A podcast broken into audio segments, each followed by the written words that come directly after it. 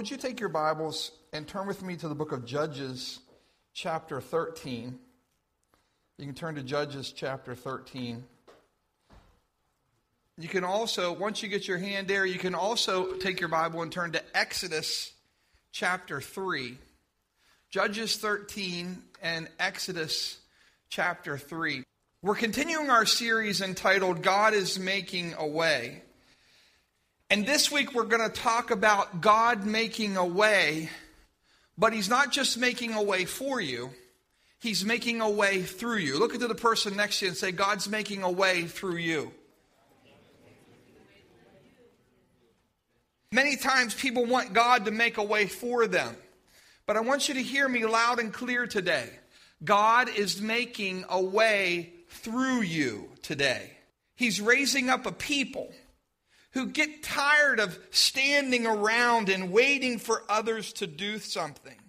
These people are ready to act.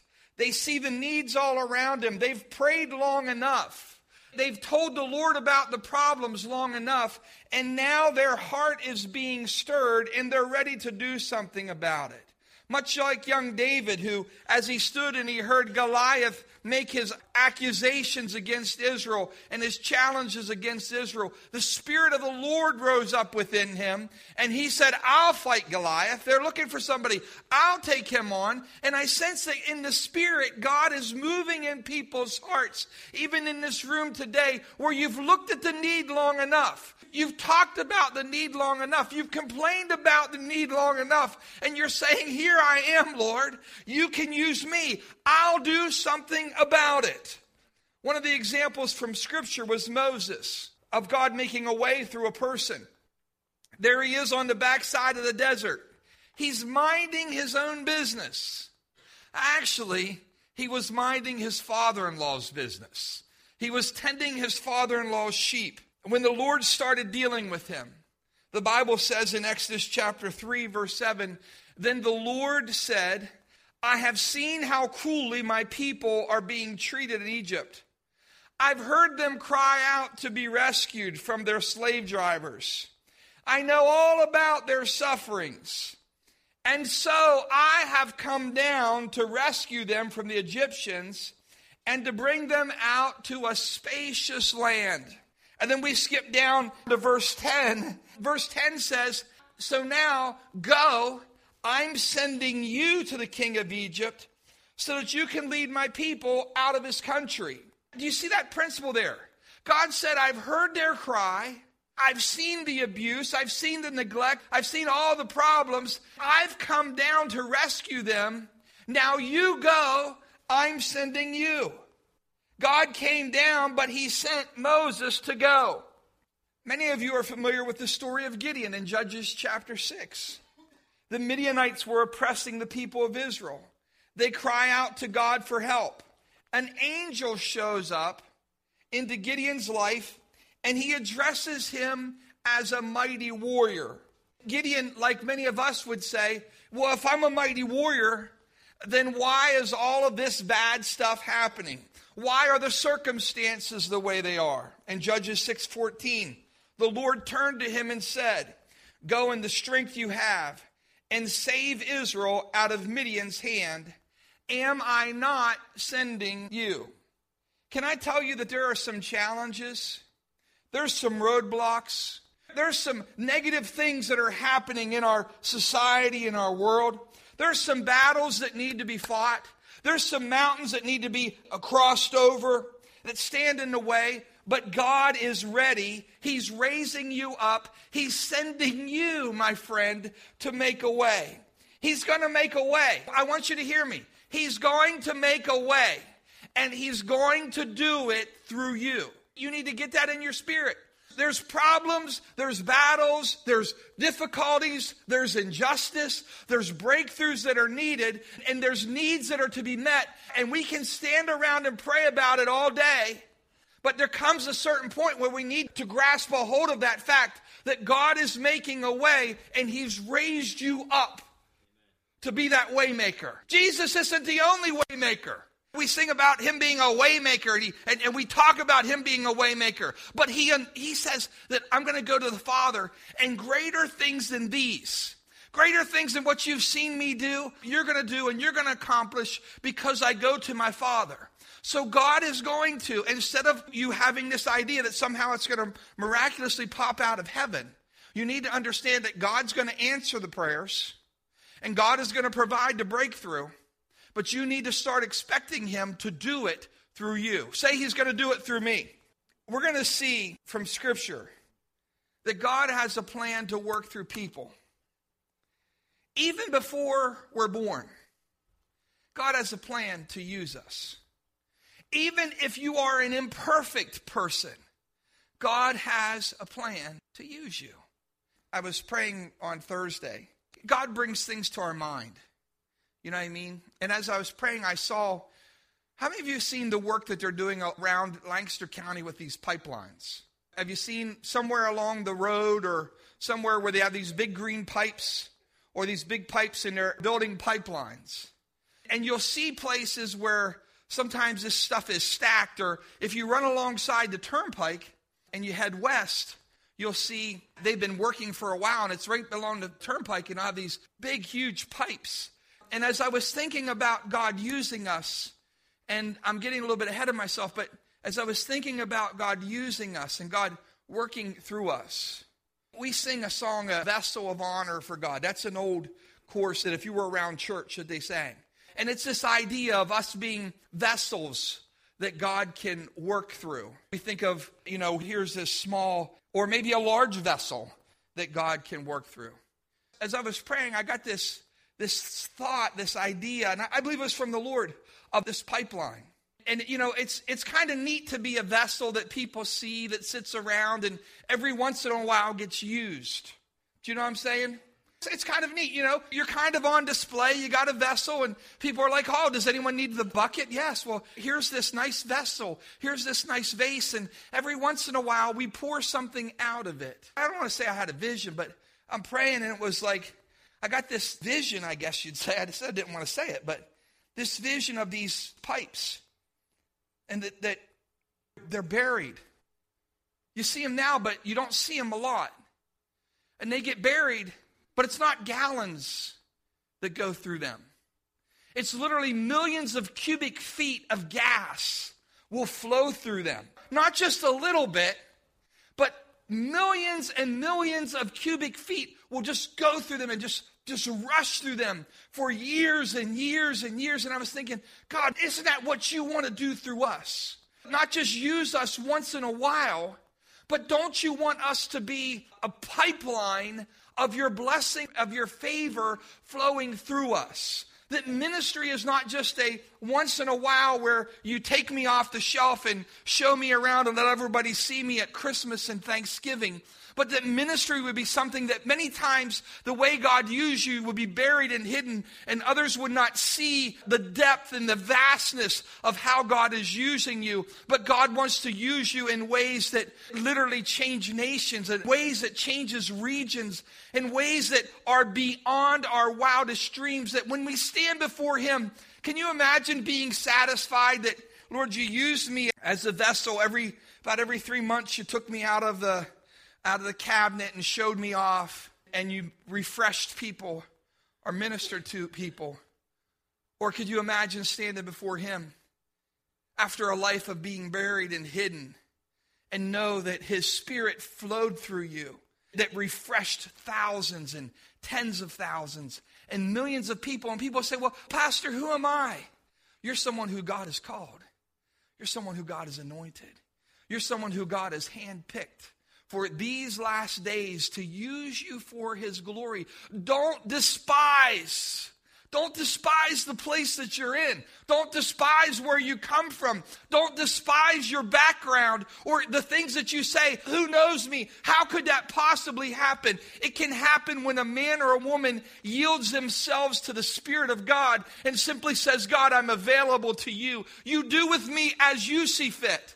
You use me as you want. Whatever you want me to do, Lord, I yield myself to you. And if a man or a woman will do that, God will do things that would blow their minds. In our scripture text, we read about this young man in Judges 13, an example of God using imperfect people. An example of God having people planned from before they were born. Judges 13, again, the Israelites did evil in the eyes of the Lord. So the Lord delivered them into the hand of the Philistines for 40 years. A certain man of Zorah named Manoah from the clan of the Danites had a wife who was childless. Tough situation, unable to give birth. The angel of the Lord appeared to her and said, You are barren and childless, but you are going to become pregnant and give birth to a son. Now see to it that you drink no wine or other fermented drink, and that you do not eat anything unclean. You will become pregnant and have a son whose head is never to be touched by a razor because the boy is to be a Nazarite, dedicated to God from the womb. If you underline things in your Bible, I would encourage you to underline this verse. It says, He will take the lead. He will take the lead in delivering Israel from the hands of the Philistines. Before this young man was ever born, God determined that this boy would take the lead in delivering Israel from the hand of the Philistines. I wonder, my friend, what has God determined to do with your life before you were ever born? I wonder, my friend, when we stand before Almighty God, what He will say He had planned for us. I wonder when we stand before Him and we see Him face to face, if He will show us the glories that He desired to accomplish through this young man. God had already planned before he was ever born that He would begin, that He would take the lead in delivering the Israelites from the hand of the Philistine. This boy was to be a Nazarite. This word comes from the Hebrew word nazir, and it means to be separated or consecrated person. Nazarites were individuals who had taken a vow, or, do you realize this? Their parents were able to take a vow on behalf of them. From the beginning, their lives were completely dedicated to God, either for a lifetime or they could take a Nazarite vow for a period of time. You can read about this in Numbers chapter 6. And if you read about it, it says a couple things. A Nazarite vow was not just for men. A woman could take a Nazarite vow as well. As they took this vow, they had to avoid any wine or strong drink, anything that had to do with the fruit of the vine. They could not touch dead bodies, even if it was a relative, a near relative, because it would defile them. And no razor was to touch their head. Samuel was one like this. John the Baptist was one. And Samson would have been a Nazarite. It's amazing what can be accomplished through a life that's fully devoted to God. Samuel became one of the greatest spiritual leaders in Israel's history. It just amazes me there. Sometimes our kids are already grown up, and but I, I want to encourage you, those of you who are young and having children, before they're ever born, dedicate them to God before they're ever born, give your child back to God. From the moment that you find out that you're in your wife's womb or in your womb, from that moment, that's one of the things that we did with our kids. The first time we found out, we're in the bathroom upstairs with those little EPT tests or whatever they're called. And Lori's like, Dear, what did it say? He's like, We're going to have a baby, dear. What the very first thing we do, we dedicated our children to the Lord. Before we called anybody, before we told anybody, before we did anything, we stopped and we prayed and we committed our children's lives to the Lord. Listen to me. Mom and dad, you have authority. God's anointed you. He's entrusted that child to your life. And so you have the authority in Jesus' name to pray and to dedicate your children's lives to the Lord. That's what Samuel's mother did. Remember, Hannah was praying for a son. She too was barren. There again, your situation. So many people allow their situation to stop them from doing or to think they can't do what God wants to accomplish through them. There's Hannah, she's barren, and, and as she's barren, she prays and she made a vow to God, saying, Lord Almighty, if you'll only look on your servant's misery and remember me, and don't forget your servant but give her a son. Then I'll give him to the Lord for all the days of his life, and no razor will ever be used on his head. She knew about this Nazarite vow. Well, the unborn child that was dedicated to God, who would take the lead in delivering Israel from the hand of the Philistines, was Samson. And throughout his life, we read of him doing great exploits for God. In fact, he became a leader in Israel for 20 years. The Spirit of the Lord would come upon Samson, and he would do great exploits for God. You see, God had created him and designed him to be able to bring freedom and liberty to others. God had anointed him and empowered him to throw off chains of injustice and to avenge wrongs. He was a terror to the enemies of Israel but he took the anointing lightly. He played with sin and he compromised, and for him, the issue was these ungodly women. He had a woman problem. He had a spiritual problem. He had a heart issue, but it showed itself through his lust for women and his compromising in this area. And you know the story, and we don't have time to go through all the great exploits that he did. We don't have time to go through the ways that the women problems led to a lot of problems in his life. But one day he's sitting there with Delilah, and again and again he would tell her what the secret to his strength was. The amazing thing is, is when he would tell her, if anybody does this to me, I'll lose my strength. I'll be like everybody else. And two minutes later, she would do it to him, and the Philistines would show up, and he would throw her off. It's amazing how sin can blind us, how our lust can blind us, how our flesh can blind us to the truth. So again and again, and so finally she kind of nags him a little bit. And you know what, you know, if you care about me, you would tell me your secret. Well, I've been telling you my secrets, and you've been trying to get me killed. So Judges 16, verse 17, it says, so after a while, it says, so he told her everything. He says, no razor has ever been used on my head. He said, because I have been a Nazarite dedicated to God from my mother's womb. If my head were shaved, my strength would leave, and I would become as weak as any other man. When Delilah saw that he had told her everything, she sent words to the rulers of the Philistines. She says, Come back once more. He's told me everything. So the rulers of the Philistine returned with the silver in their hands. After putting him to sleep on her lap, she called for someone to shave off the seven braids of his hair, and so began to subdue him, and his strength left. Then she called out, Samson, the Philistines are upon you. And he awoke from his sleep. Right there, that's a, that's a word for somebody. He awoke from his slumber. He awoke from his sleep. Finally, he starts to wake up. And he thought, I'll go out as before and shake myself free. But he did not know that the Lord had left him. Then the Philistines seized him, and they gouged out his eyes, and they took him down to Gaza, binding him with bronze shackles, and set him to grinding grain into prison. I want you to see this. Here is this man with an incredible call upon his life. You're going to lead the way and delivering my people from the oppression of the Philistines. Before he was born, that was the call upon his life. Signs of that anointing, signs of that were the great exploits that he was able to accomplish. And now, this man who was, his life was to bring freedom and deliverance to the children of Israel, now he finds himself blind, shackled, and doing the work of the donkey. What an irony. The man who brags and says, With the jawbone of a donkey, I have made donkeys out of them. With the jawbone of the donkey, I've killed a thousand men. Now he is doing the work of a donkey. This one man who was able to break shackles off and rip the gates, literally rip the gates of the city off and carry him, some people say, miles away uphill was now shackled and he couldn't do anything about it.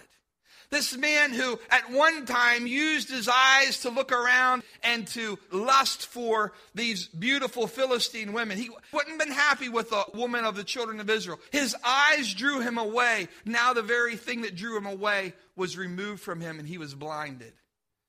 And there he stands. This man who was made by God and designed by God to be a deliverer, was himself in bondage. But verse 22 says, But the hair on his head began to grow again after it had been shaved. Aren't you glad, friend, that the hair on his head began to grow again? There's something very powerful because the hair on his head was a sign of the covenant that he had with God. And although he had violated his covenant with God, and although he had sinned against God, and God had warned him time and time again, and, and tried to have his family talk to him, and, and all those things, the hair on his head began to grow again. For many of us, as we read that, it's just kind of like a small piece. Okay, so his hair started to grow. It was the promise that God's going to use you one more time. That God is not finished with you. Even if you've made mistakes, even if you've, you've squandered great opportunities. Yes, he had made a lot of poor decisions. He had failed in many ways. But God still wanted to accomplish his purpose through him. In Judges 16, verse 23, it says this Now the rulers of the Philistines assembled to offer a great sacrifice to Dagon, their God and to celebrate by saying, Our God delivered Samson, our enemy, into our hands. And when the people saw him, they praised their God, saying, Our God has delivered our enemy into our hands, the one who laid waste our land and multiplied our slain. While they were in high spirits, they shouted, Bring out Samson to entertain us. So they called Samson out of the prison, and he performed for them. I'm going to tell you what, that's what the enemy loves to do. After he has defeated or trapped a man or a woman of God, he loves to mock them. He loves to put them on display. He loves to humiliate them, degrade them, loves to glory in their shame. And Samson said to the servant, performed for them, when they stood him among the pillars, Samson said to his servant who held his hand, Put me where I can feel the pillars that support the temple so that I may lean against them. Now the temple was crowded with men and women, and all the leaders of the Philistines were there. And on the roof were about 3,000 men and women watching Samson perform. Then Samson prayed to the Lord. Listen to this prayer Sovereign Lord, remember me. Please, God, Strengthen me just once more. And let me with one blow get revenge on the Philistines for my two eyes. Then Samson reached toward the two central pillars on which the temple stood, bracing himself against them, his right hand on the one and his left hand on the other. Samson said, Let me die with the Philistines.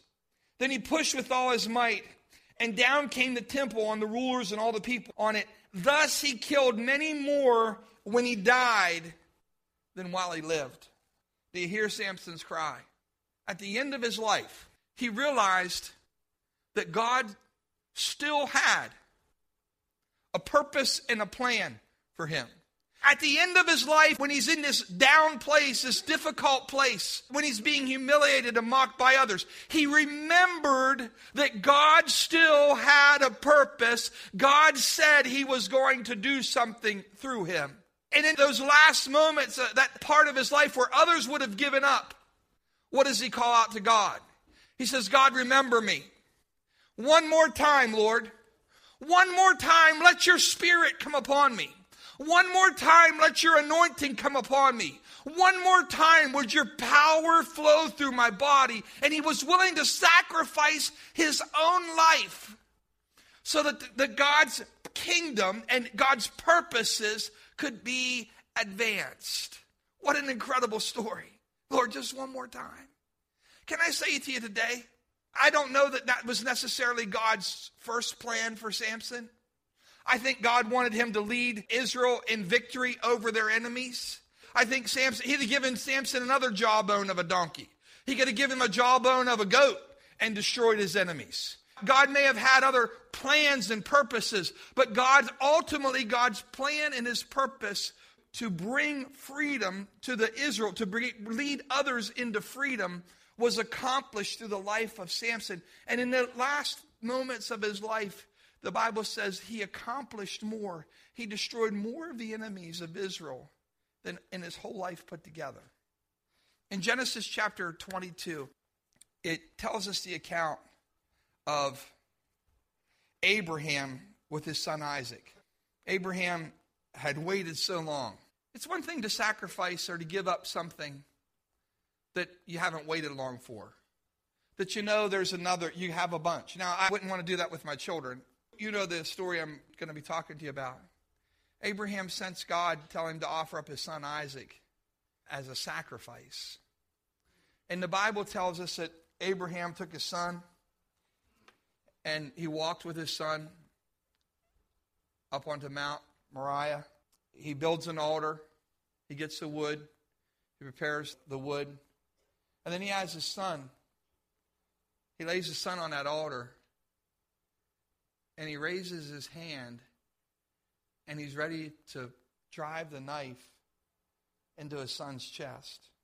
In Genesis 22 15, the angel of the Lord called to Abraham from heaven a second time. The Lord had stopped him. He said, Don't stop it. He was willing to give his son Isaac his life. Then the angel of the Lord called to Abraham from heaven a second time and said, I swear by myself, declares the Lord, that because you've done this and have not withheld your son, your only son, I'll surely bless you and make your descendants as numerous as the stars of the sky and as the sand of the seashore. Your descendants will take possession of their enemies. And through your offspring, all nations of the earth will be blessed because you have obeyed me. It's one thing for God to bless you. All of us want.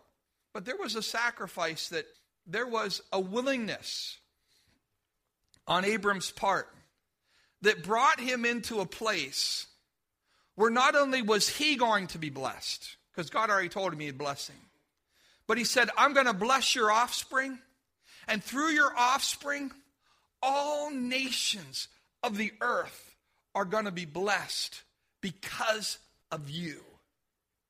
Because of what? Because of your obedience, because of your sacrifice. Now, I wonder today in this room, I wonder what God would accomplish through the men and women in this room if they would be willing to give their lives completely and wholly to the Lord. If they'd be willing to give their business completely and wholly to the Lord. If they'd be willing to give their children completely and wholly to the Lord. If they'd be willing to give their hurts and the disappointments and the trials and the things of life that they were embarrassed about, their brokenness, and if they would be willing to give that to God, I wonder what God would do through a room like this. There's Abraham up in the middle of nowhere on a mountain with his son. And God says, through you, through your children, through your descendants, all nations of the earth are going to be blessed. I wonder what God wants to do with men and women who are struggling with addiction I wonder what God would do through some men and women who would give their areas of brokenness like that to God. I wonder if there's some people in this room who you've suffered in your marriage or in your relationships. And if you'd be willing to surrender that to God, I wonder what God would do to other marriages. I wonder what God would do through you and through your children and through your children's children if you would simply give yourself and surrender yourself wholly and completely to God. I wonder what He would do. I know one thing he'll do. He'll make you a channel of blessing. He wouldn't have showed me those things. He'll make you, you might be buried and people might not see you and you may not be on display, but He'll make you a blessing like that pipeline that He'll flow through you. And when you stand before Him, you'll realize, you'll realize it was worth it all. Oh God, give me another life to give for you. Give me another life to give for you. Give me another opportunity. What you've placed in my heart. Lord, give me another trial. Give me another heartache. Because when I surrender that to you and I lay that on the altar, you make something awesome out of it. I make decisions for my house. As long as my kids live in my house, I'm the dad, I'm the boss, I'm in charge. You will never, ever, ever, ever, ever have to question Who's the boss at Steve Ritchie's house? I'm in charge there. It's mine. As long as they live in my house, they're going to do what I say. Now, can I tell you what it'll do? When they listen to dad, it'll lead them into blessing, it'll lead them into victory. God will prosper their lives. I don't say that arrogantly, but it's my role as a dad to lead them. It's my role as a pastor to lead this house. And my role as a pastor is to say this that we, as God's people, if you're going to be here, we're going to be fully devoted to the Lord. We're going to surrender our lives to Him. And when you do that, can I tell you what it'll lead you into, friend? It'll lead you into victory. It'll lead you into joy. It'll lead you into breakthrough. I'm not twisting your arm and forcing you. I'm just saying, as for me and my house, we're going to serve the Lord. As for me in this house, we're going to surrender ourselves to the Lord and we're going to make ourselves available to Him. If you're going to be here, you're going to make yourself available. God, would you use me? God, would you flow through my life? God, would you touch through my life? Would you make me that channel of blessing that your grace and your mercy flows through so that I can make a difference in the world? Not just in my family, not just in New Holland, but God, that I can make a difference in the world.